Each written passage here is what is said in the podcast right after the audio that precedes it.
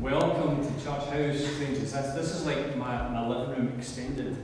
I'm so used to doing church in small contexts, and here we are back in the building again. It's so, I don't know about you, I'm so excited to be here. So welcome to those who are joining online, live on Facebook or YouTube. I'm so glad that you're with us as well. See, I've got to talk to the camera as well as you guys. So, but it's so good to be here. Just to give you some words of wisdom at the start, you'll see that the layout is very different. We need to keep ourselves socially distanced, even when we're having our conversations. We need to be masked up, which everybody is, well done. We will be exiting through the fire escape, so just so that we're aware of that. And there's some cones to kind of mark the way out. There's a couple of loose slabs out there, so I wanted to just make sure nobody was tripping over that. So just so that you're aware of that. If anybody has any emergency during the service, the lounge is our first aid room, as you might have picked that up. So if there's anything that you need as well, Brendan is wandering around. Brendan's our duty officer today. Give us a wave, Brendan. So thank you to Brendan for doing that. Thank you to Jack for being on camera, for Lindsay for setting up Church Online, for the people who are joining us online. Sophie, she's working away hard on the media. Josh is going to be joining us in a little second to play some music for us. We're not allowed to sing. We are going to do a song in just a little minute, but that's going to be just a little bit different because we're going to be singing the song, and you can, well, if you're singing underneath your visor, I won't know, but we're not allowed to sing, unfortunately. But let's just begin our time with saying a short word of prayer. Father, we just thank you that you are here with us today. Father, we thank you that where two or three are gathered in your name, there you are in our midst, right in the middle of everything. And Father, even in our difficulties, you're right in the middle of our difficulties. You don't leave us, you don't bail out when things get tough. Father, when things get tough, that's when you make yourself known to us. And you're right there in the middle with us. And Father, we have known your presence in the last number of months, through all the difficulties, through all the trials, through the stresses and the strains, through the times when we felt frustrated, through the times when we felt angry that we were isolated. Father, you have been with us in those times. And Father, we thank you for your grace, for your peace that sustains us. And Father, we just pray you'd help us just to know that today as we gather as church. For those who are gathering online with us, Father, we just thank you for every family, every household that's represented. Lord, we just want to give you praise. We want to give you glory and honour. And so, Father, we just pray in ourselves today that you make your presence known to us. In Jesus' name we ask. Amen. Okay, Josh is going to come up and join us. Josh is going to play. We're going to sing, or I'm going to sing a song. It's entitled When the Music Fades. You may remember that song. So, the whole thing is that when we worship God, it's more than just music. There are times maybe when we can't sing the way we would like to, we can't do all the things we would like to, like today, but music is part of what we do, but worship is a whole lifestyle, it's a whole attitude towards God. And so worship is much more than singing. Worship is a way that we, singing is a way that we express worship, and I'm sure that you'll be doing that in your own private times at home. But we're going to sing this song just as to try and minister to the congregation today and to those who are joining us online. So let's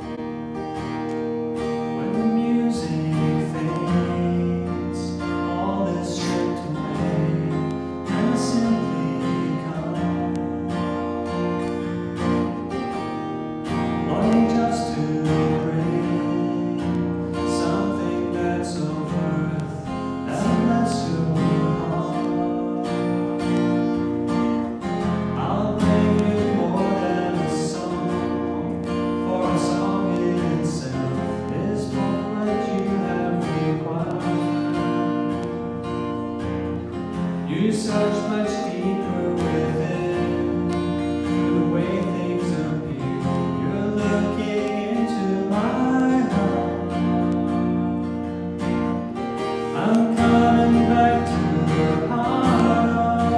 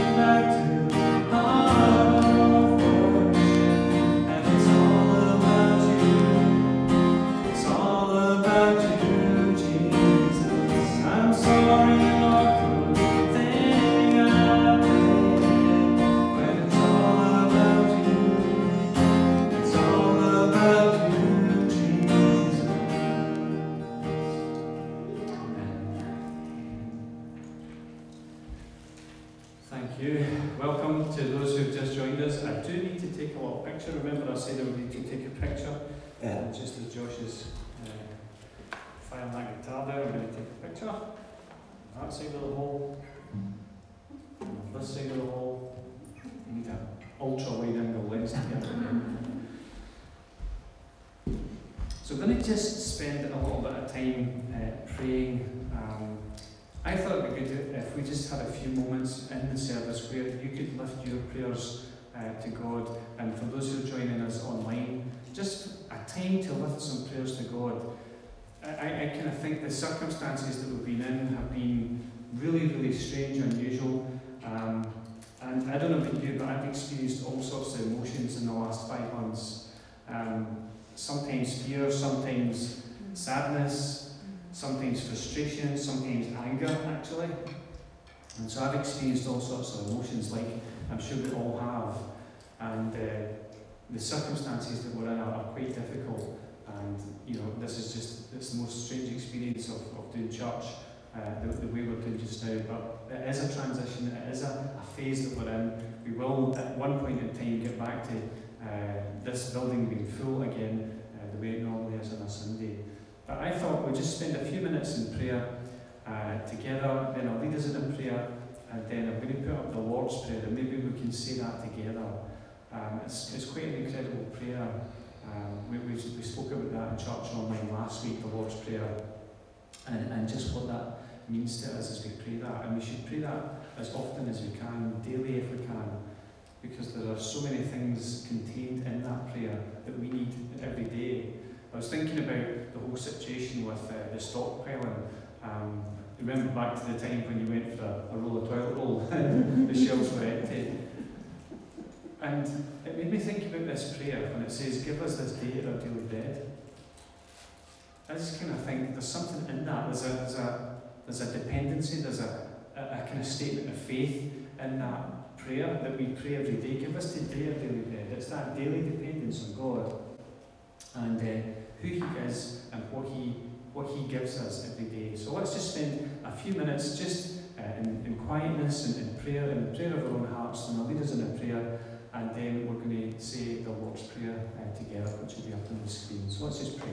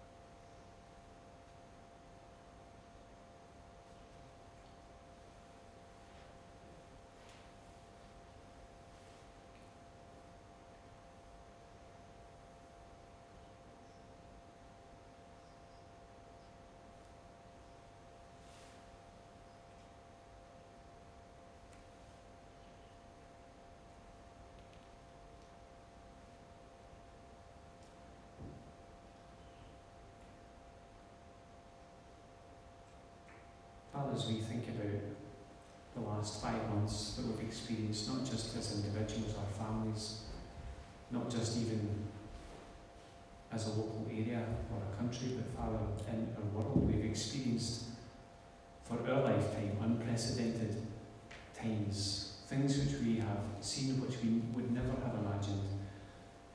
And Father, we just reflect on the words of that hymn, Amazing Grace, where it says that through many dangers, toils and snares, I have already come. Father, we have known your hand sustaining us through difficult times. And Father, we know that you will be with us. No matter what happens in life, you will be with us because you have promised to do that. Father, you have said that you will never leave us. You will never forsake us.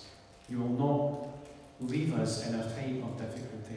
And Father, we just thought about that fairly recently in one of the messages about the poem about the footprints in the sand. And Father, those moments in life where we go through the mill and where things seem to be really difficult and where we're challenged. And Father, we know that you're with us in those times. Father, where there's that single set of footprints going across the sand, we know that it's your footprints when you carry us. And Father, we thank you for that. And Lord, we just ask that you continue to sustain us, to strengthen us in our weakness, in our fears, and even the happy and joyous occasions that we experience as well. Father, we just want to know your presence in our lives. And so, Father, we just thank you.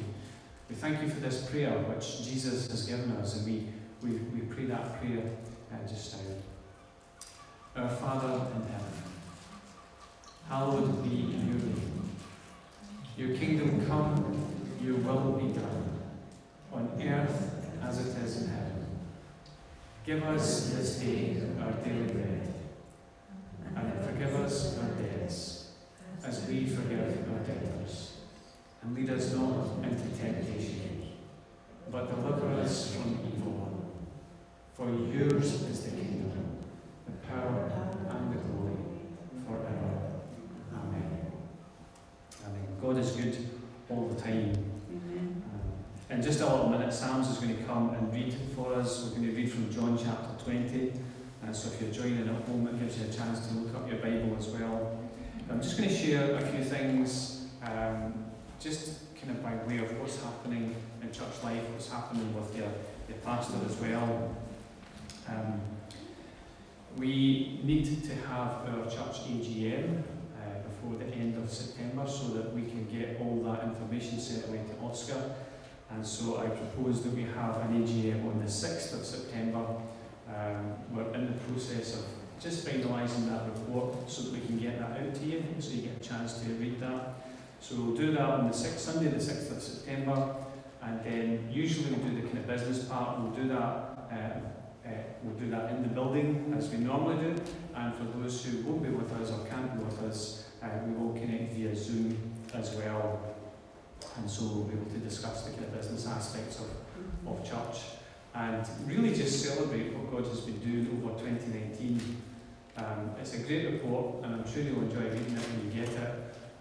And I'm just as I'm thinking about last year, I'm thinking about what this will look like next year, where we do a reflection on 2020, and we big blank sections in the report. Coronavirus, nothing happened. Coronavirus, nothing happened. No, that's not true.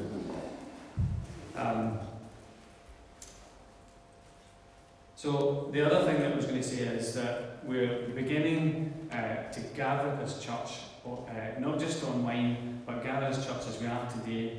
And it's going to be a bit of a process, it's going to be a bit of a transition. But here we are, this is our first Sunday back together in 23 weeks. It's just about 24 weeks now.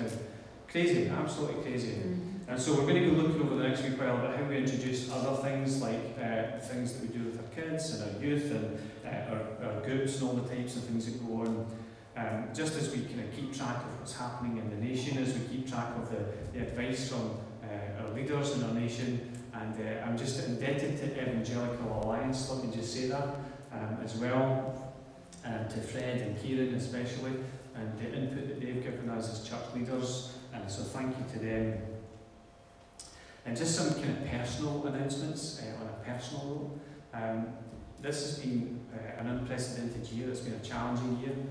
And it's really, I think COVID-19 has been an accelerator for many things. Things which were kind of maybe going to happen have just kind of, we've had to rush into them. We had talked about doing church online, and we just kind of got dumped into doing church online and in the deep end. So there's been, some of that has been really, really great because it's forced us to learn things and just go on with things. And things won't go back to the way they were in a sense.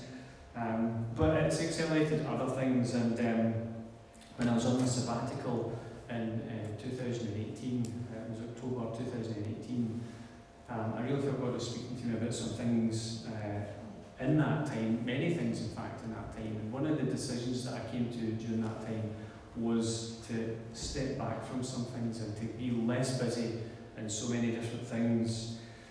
And it's taken a while to enact some of those decisions, but I have enacted some of those decisions which I made back then. And last two weeks ago almost, we had a food bank, West London food bank, annual general meeting, and at the AGM I resigned as a trustee of the food bank, and I've been involved in the food bank since its inception, but I just kind of felt now's the time to kind of step back from that.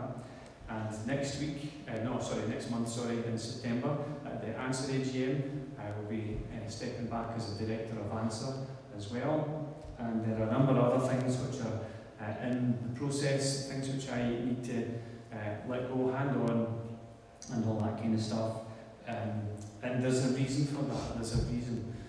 The reason is that I want to be able to focus my energy and time on the things which are going to allow me to make my best contribution both into the kingdom of God and into the church here. And you know, I think part of that is developing and working out the vision for the church, developing leaders, developing people, and developing teams. And I think I need to spend more of my time helping others to do some of the things which I've been doing. And that will at some point include the chaplaincy work in the schools as well. So I'm looking to make big changes there as well. So it's really hard sometimes to let things go. I don't know if you like that. Mary says that I can hoard things. I don't think I do.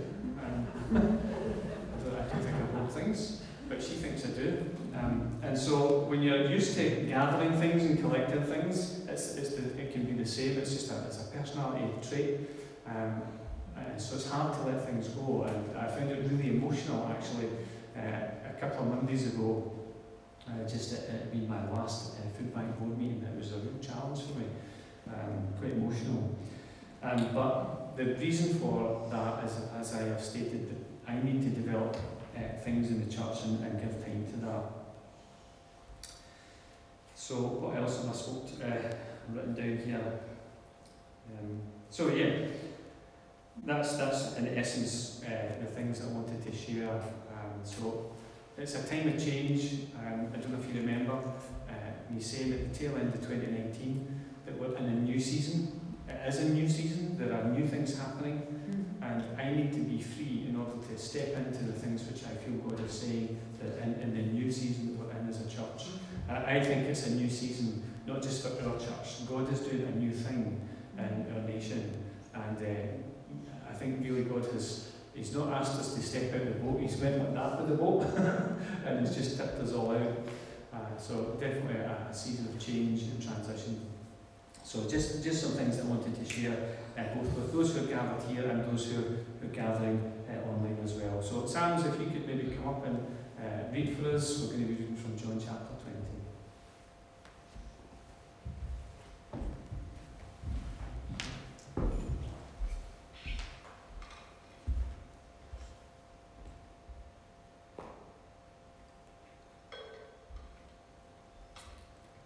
Reading the NIV version, John 20. We're reading the whole chapter. Early on the first day of the week, when it was still dark, Mary Magdalene went to the tomb and saw that the stone had been removed from the entrance. So she came running to Simon Peter and the other disciple, the one Jesus loved, inside. They have taken the Lord out of the tomb, and we don't know where they have put him. So Peter and the other disciples started for the tomb.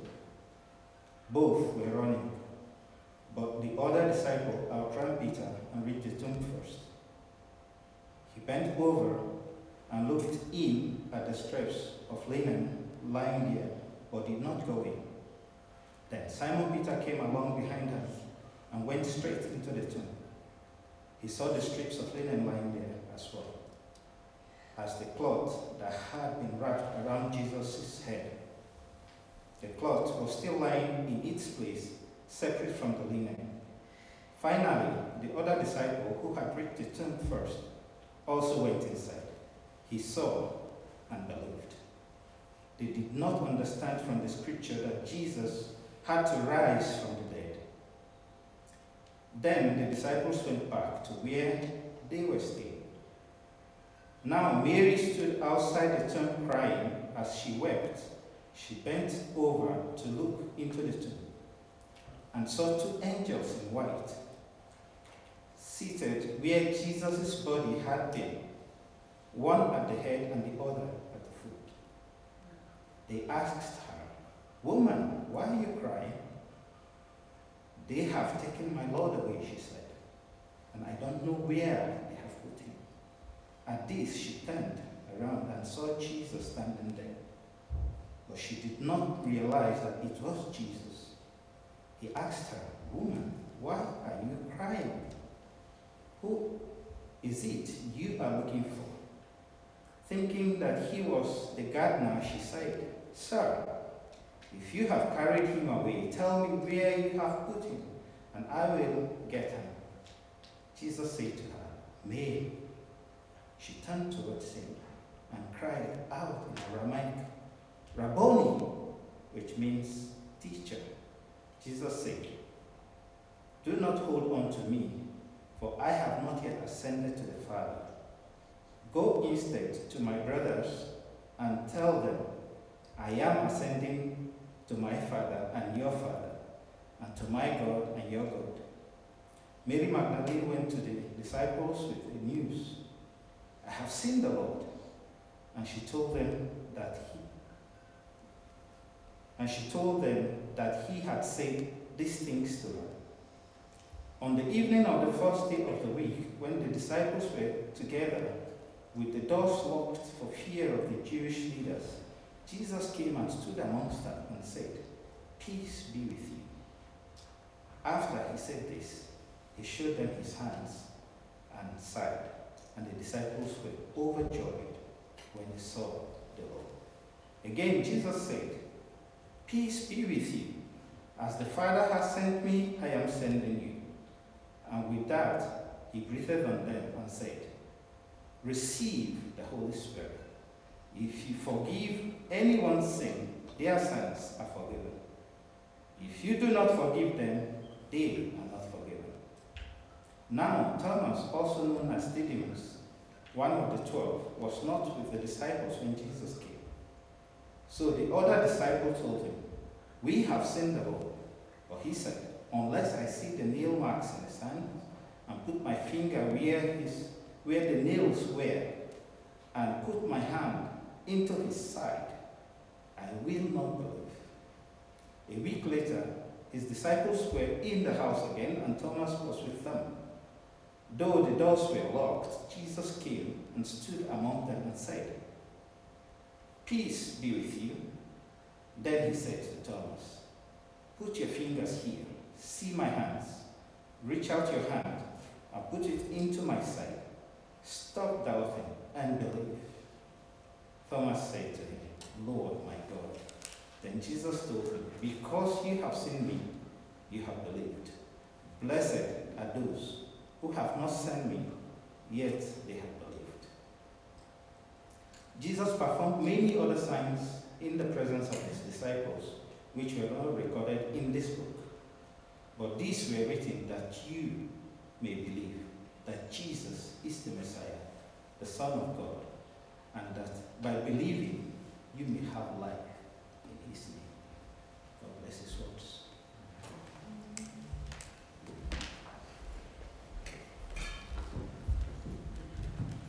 Thank you, Psalms. That was excellent. It's an incredible passage of Scripture, really. And as I read this passage of Scripture, I observed three occasions where people met Jesus with three very different sets of circumstances and three very different responses. And it made me think about a message today which I entitled, "Where Has the Church Gone?" Where has the church gone? Look around you. Where has the church gone? There are three different scenarios here. And it just made me think about the times that these people were living in, strange times. Three scenarios: early morning with Mary, later on with the disciples, and a week later with Thomas. And it led me to this title, Where Has the Church Gone? Because what we're talking about here in Scripture is the fledgling church. Just before Acts, just before things exploded when the Holy Spirit came, this is the fledgling church, and we're going to think about them this morning. You see, Mary was searching, the disciples were sitting, and Thomas was sceptical. Three different scenarios, three different responses. Mary was searching, the disciples were sitting, and Thomas was sceptical. It was Resurrection Sunday. Like it or not, the resurrection of Jesus is the great fulcrum of history. It's a turning point. It's also a polarizing event. It polarizes us into two categories, those who believe and those who try to rationalize and explain away the resurrection of Jesus Christ. And we're meeting in person today for the first time in 24 weeks. It's a resurrection of sorts. It's a resurrection of church. I don't know about you, I have felt quite nervous this week about beginning church in the building again. I felt quite nervous about that. But as we get closer to Sunday, I started to feel excited because I thought, it's like Resurrection Sunday. It's about God bringing us back together again. And, you know, I just wondered if those same three categories maybe existed today. On Resurrection Sunday back then, those three categories. Mary was searching, the disciples were sitting, and Thomas was sceptical. Are there people today, perhaps, who are searching for Jesus? Those who are sitting back quite comfortable with their coffee, those who do church online, maybe are sitting with their coffee just now, don't get distracted. And those who are maybe sceptical, maybe those who, for the last 5 months, it's been a time where faith has been tested, and a time when questions have been asked, and you can become sceptical. I'm so glad that the building is open again. Yes, it's going to be a time of transition. Yes, it's going to be strange for a while. And the big question is, where has the church gone during lockdown? Where has the church gone during lockdown? Where have you been during lockdown? Where have you been within yourself and in your emotions and all the things that you've experienced during lockdown? Are you still searching? Or have you been just sitting back nice and comfortable in lockdown thinking, I'm actually quite enjoying lockdown. I tell you something, I did not enjoy lockdown. I did not enjoy lockdown. I like being out and about. And maybe for some that scepticism has kind of risen during lockdown.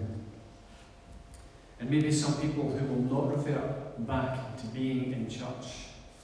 And this is the dilemma that pastors, not just in our nation, are facing, but across the world. Pastors across the world are facing this question, who will be coming back to church? Where has the church gone?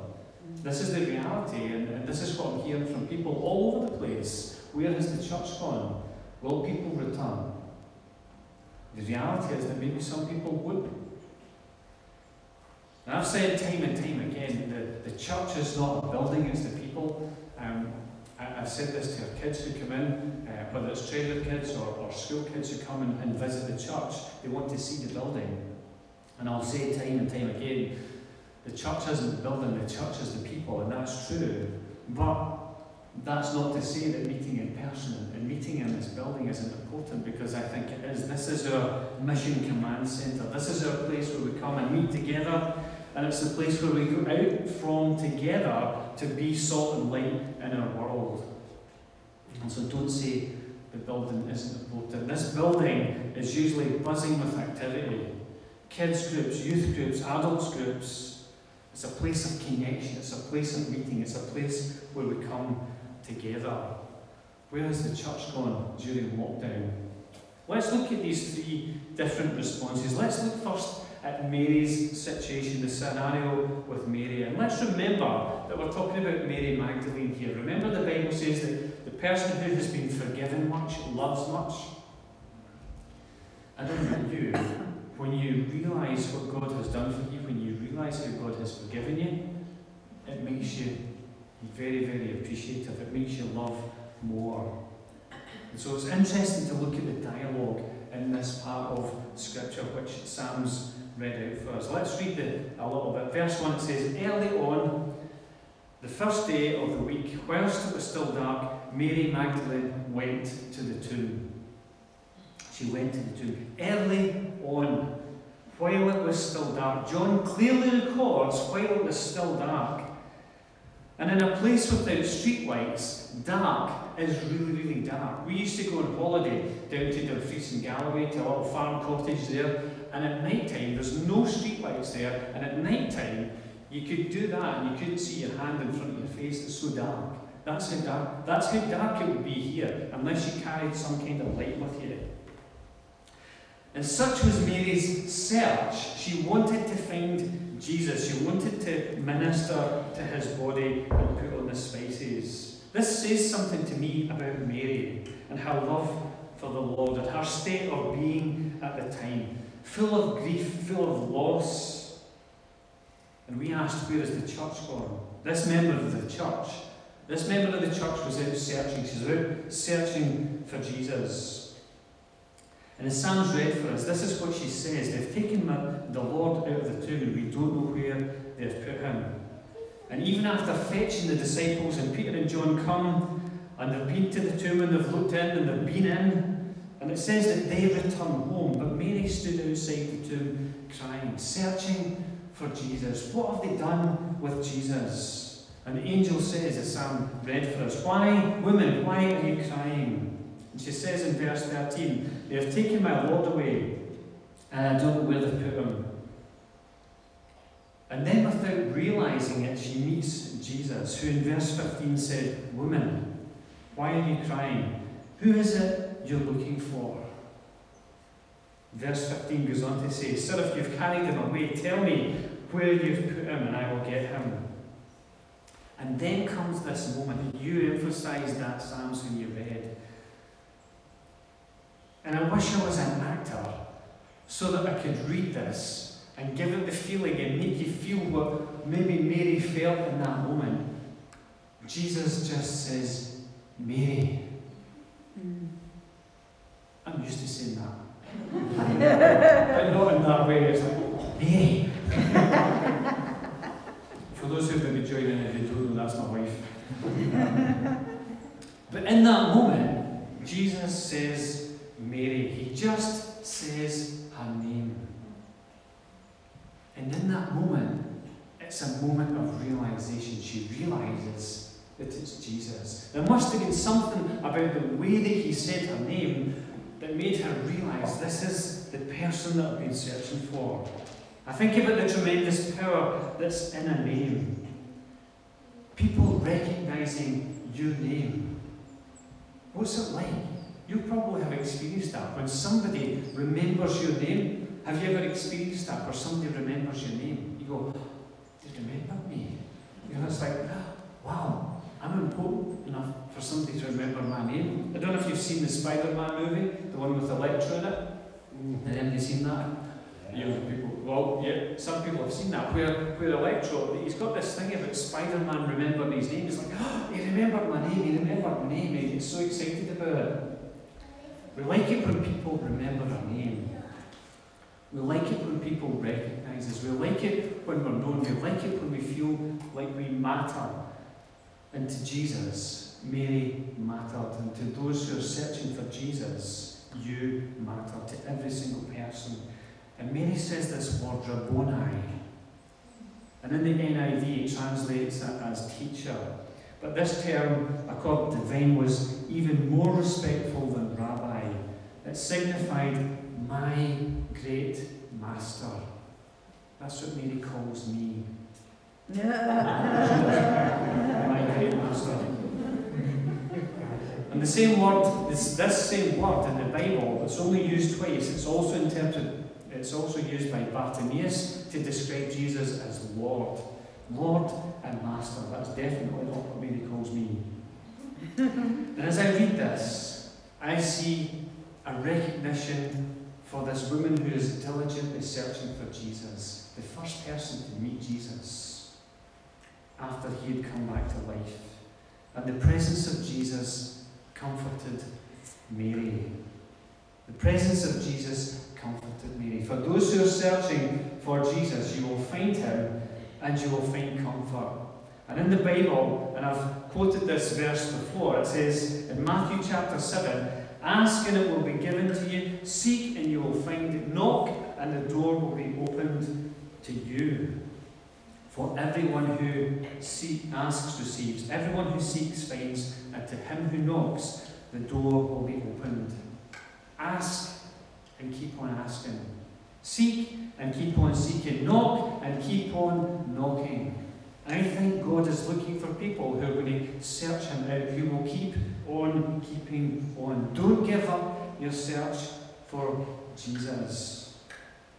And there are those who, despite COVID-19 and all that's been going on, are still searching for Jesus. Mary searched him out. The disciples were sitting, response number 2. And it says, on the evening of that day of the week, when the disciples were together with the doors locked for fear of the Jews, Jesus came and stood among them and said, peace be with you. You know, it doesn't say specifically that the disciples were seated, but as I read this, I just see, as Jesus came and stood in the middle, them sitting. It's just kind of what I see as I read the passage. And as I read this particular verse, what a picture it paints. It paints a picture of being locked down. It paints a picture of being locked away. We know what that feels like now, don't we? Why? They were hiding away for fear of the Jews. Imagine being locked away in fear of something that's out with your control. We don't need to stretch our imaginations very much. And then Jesus comes and he stands in the middle of them, right in the middle, and he's here in the middle of this church building. He's here in the middle of your living room, or in your hospital ward, for some in our congregation. Even if we're out in the country and we're watching this on our phone and we're using our 4G connection, Jesus is still there, and he comes in our place of fear and in our lockdown, and he says, peace be with you. Powerful. Jesus says to us, peace be with you.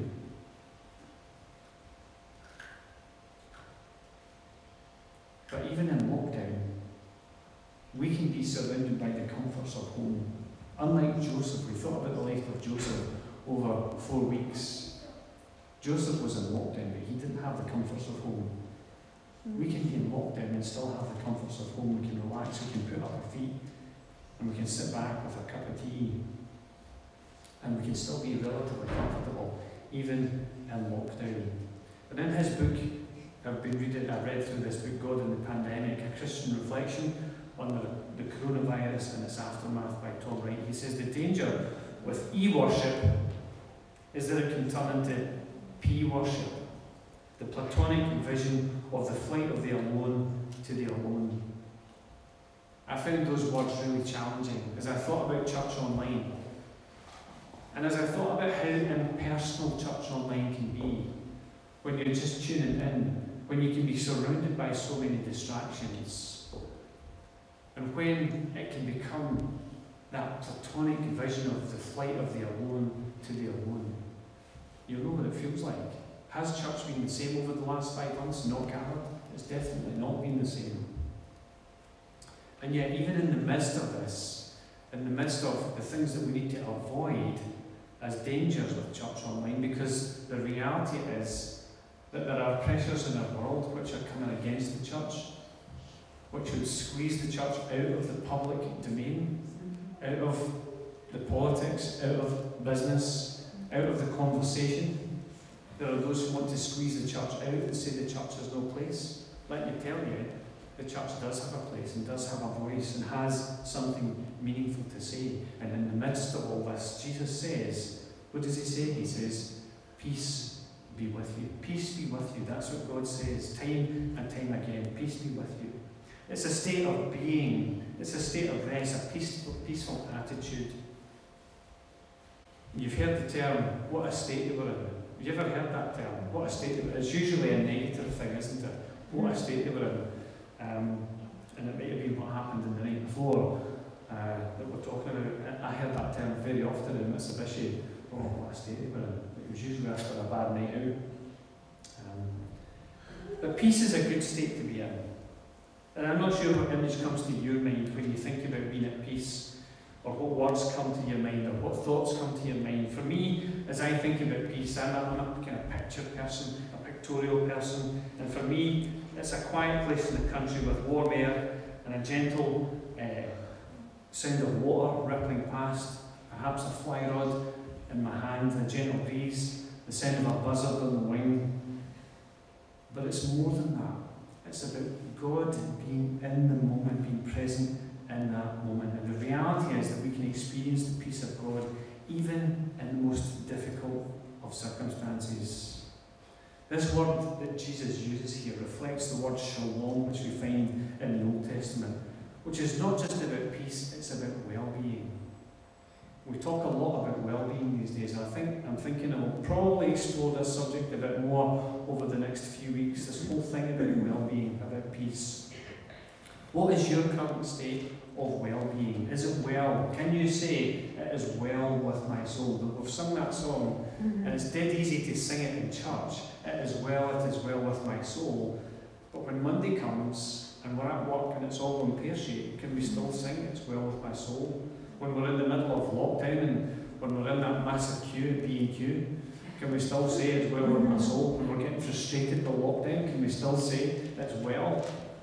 And Jesus comes in the middle of all that to give us this shalom, to give us this well-being. You see, the disciples were in fear for their lives. They had been robbed of peace due to all that went on in the last few days. Bear in mind, Jesus had been arrested, and we know the things that happened to him. He'd been put on trial, falsely accused, tortured, beaten, crucified, and then eventually laid to rest in a tomb. And we can only imagine the grief, the sadness, the shock, the just being numb with pain of what had happened to Jesus, the things which the disciples experienced. And now Jesus stands in the middle of them to impart peace. And I pray that there's an impartation of peace today to those who are joining online and for us who are gathered in the room today. And then Jesus hits them with it. It's more than just about the peace of God. Jesus hits them with it. He says in verse 21, as the Father has sent me, I am sending you. Jesus comes to bring peace, but he comes to do more than that. He comes to reaffirm the mission. You see, there's a mission to go on with. It was Jesus' mission. It became the disciples' mission. And now it's our mission as a church. And there are times when we will need to be people who take risks. We may need to get out of the boat and walk in water. But in the scary, risk-taking, faith-stretching moments, we can still have peace. We can still know that shalom of God with us there in the moment. A number of people have reminded me of what I shared at the start of the year back in January. On January the 5th, do you remember me saying that this year would not be business as usual? My goodness, I wish I hadn't said that.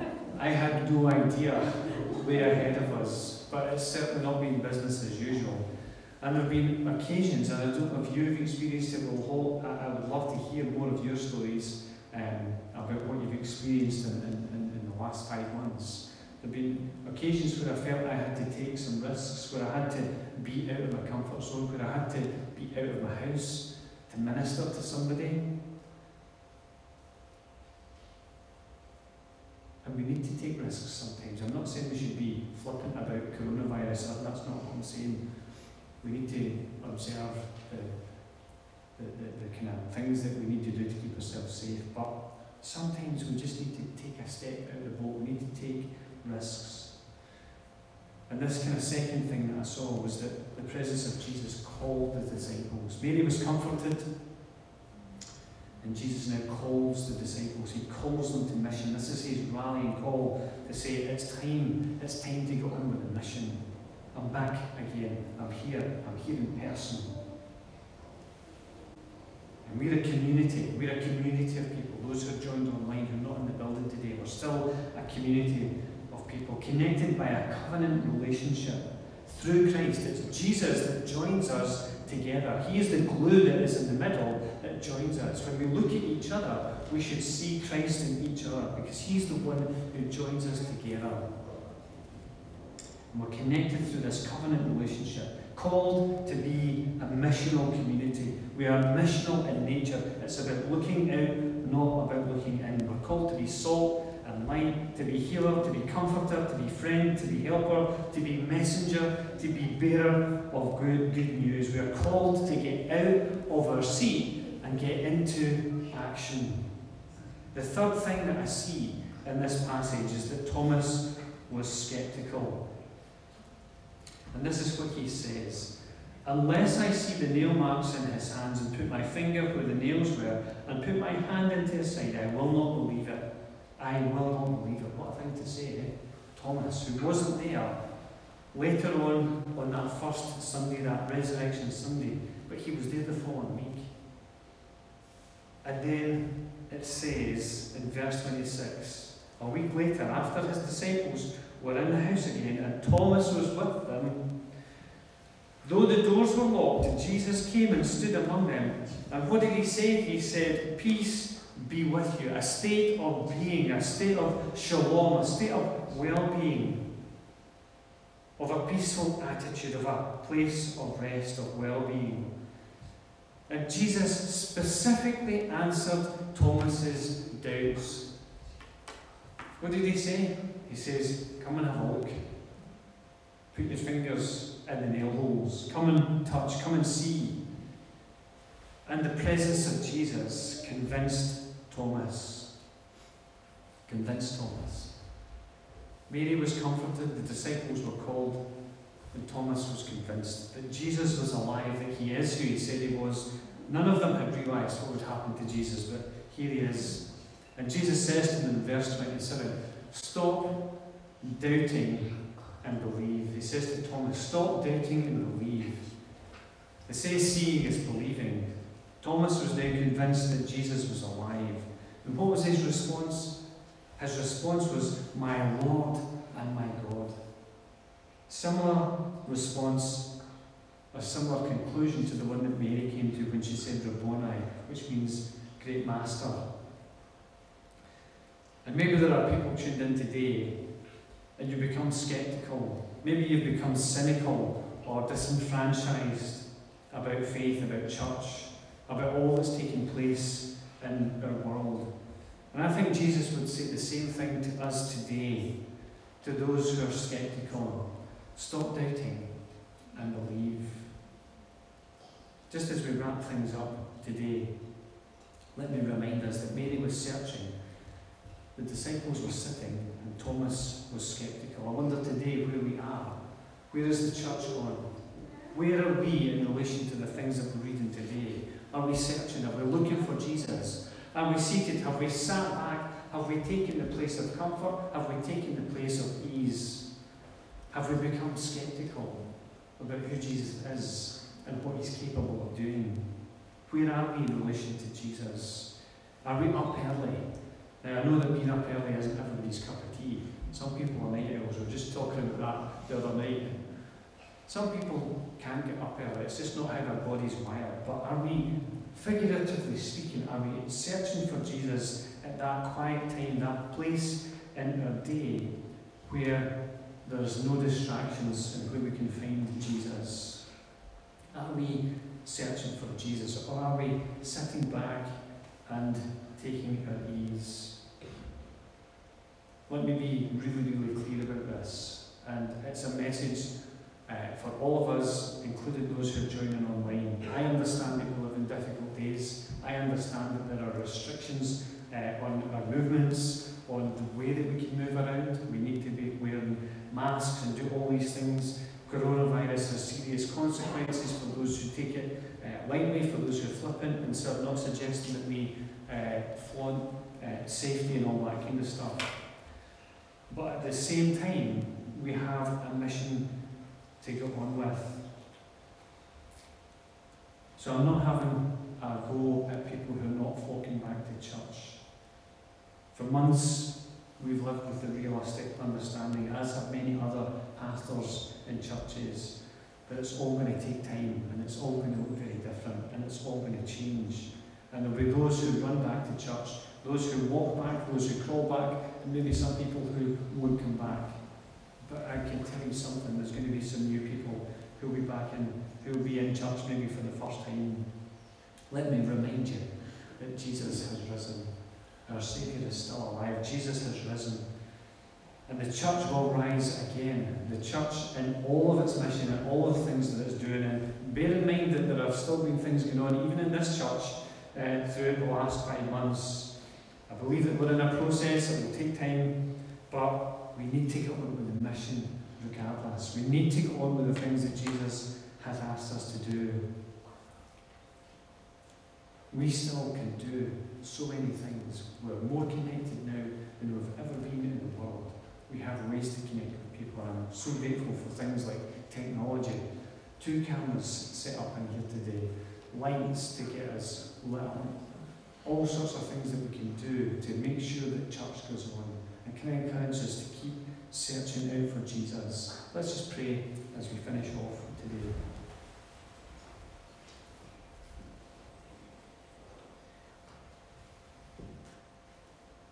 Father, we thank you that you are with us. You never leave us, you never forsake us. We thank you that you are in this building today. We thank you for Resurrection Sunday. Father, we thank you that this, today, in a manner of speaking, is like a Resurrection Sunday, where the church gathers together in person again. And Father, we just thank you for the opportunity to meet together.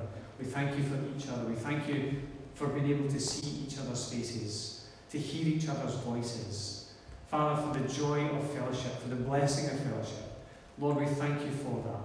And Lord, we just pray that you continue with us in our mission, your mission, and help us to rise to the challenge of being not just the disciples seated in a doctrine, but Father, the disciples as they spilled out into the streets in Acts 2, where people marveled at what was happening. And people began to ask questions about what was happening with this group of people. 120 people, fueled up, filled up, and inspired by the Holy Spirit. And so, Father, we pray for your church today. Not just this church, but the church in West Lothian, Father, the church in our nation, Father, the churches across the world. Father, we pray that your church would rise out of the ashes of coronavirus and lockdown. And, Father, that you would help us to be what you plan for us to be. Lord, as we continue to think about the vision and mission of the church, Lord, we pray that you would unfold these things in your pace and at your time. Lord, help us not to drag our heels or try to run ahead of you. But Father, help us to step forward intentionally, purposefully, meaningfully, at the pace which you want us to go. And so, Father, I just pray blessing on every family that's represented today, either in the building, in our living rooms, or wherever we are. Father, for those who are part of the church, for those who are joining us in church online, who may be not part of this church, Lord, we pray your blessing on every family. In Jesus' name we ask. Amen. Okay, thank you. I probably missed a few slides there on the way, but great to see everyone. Remember that church online will continue. The booking system for church coming along will be refreshed. Get yourself booked in for next Sunday as soon as you can. Okay? Thank you, and good to see you.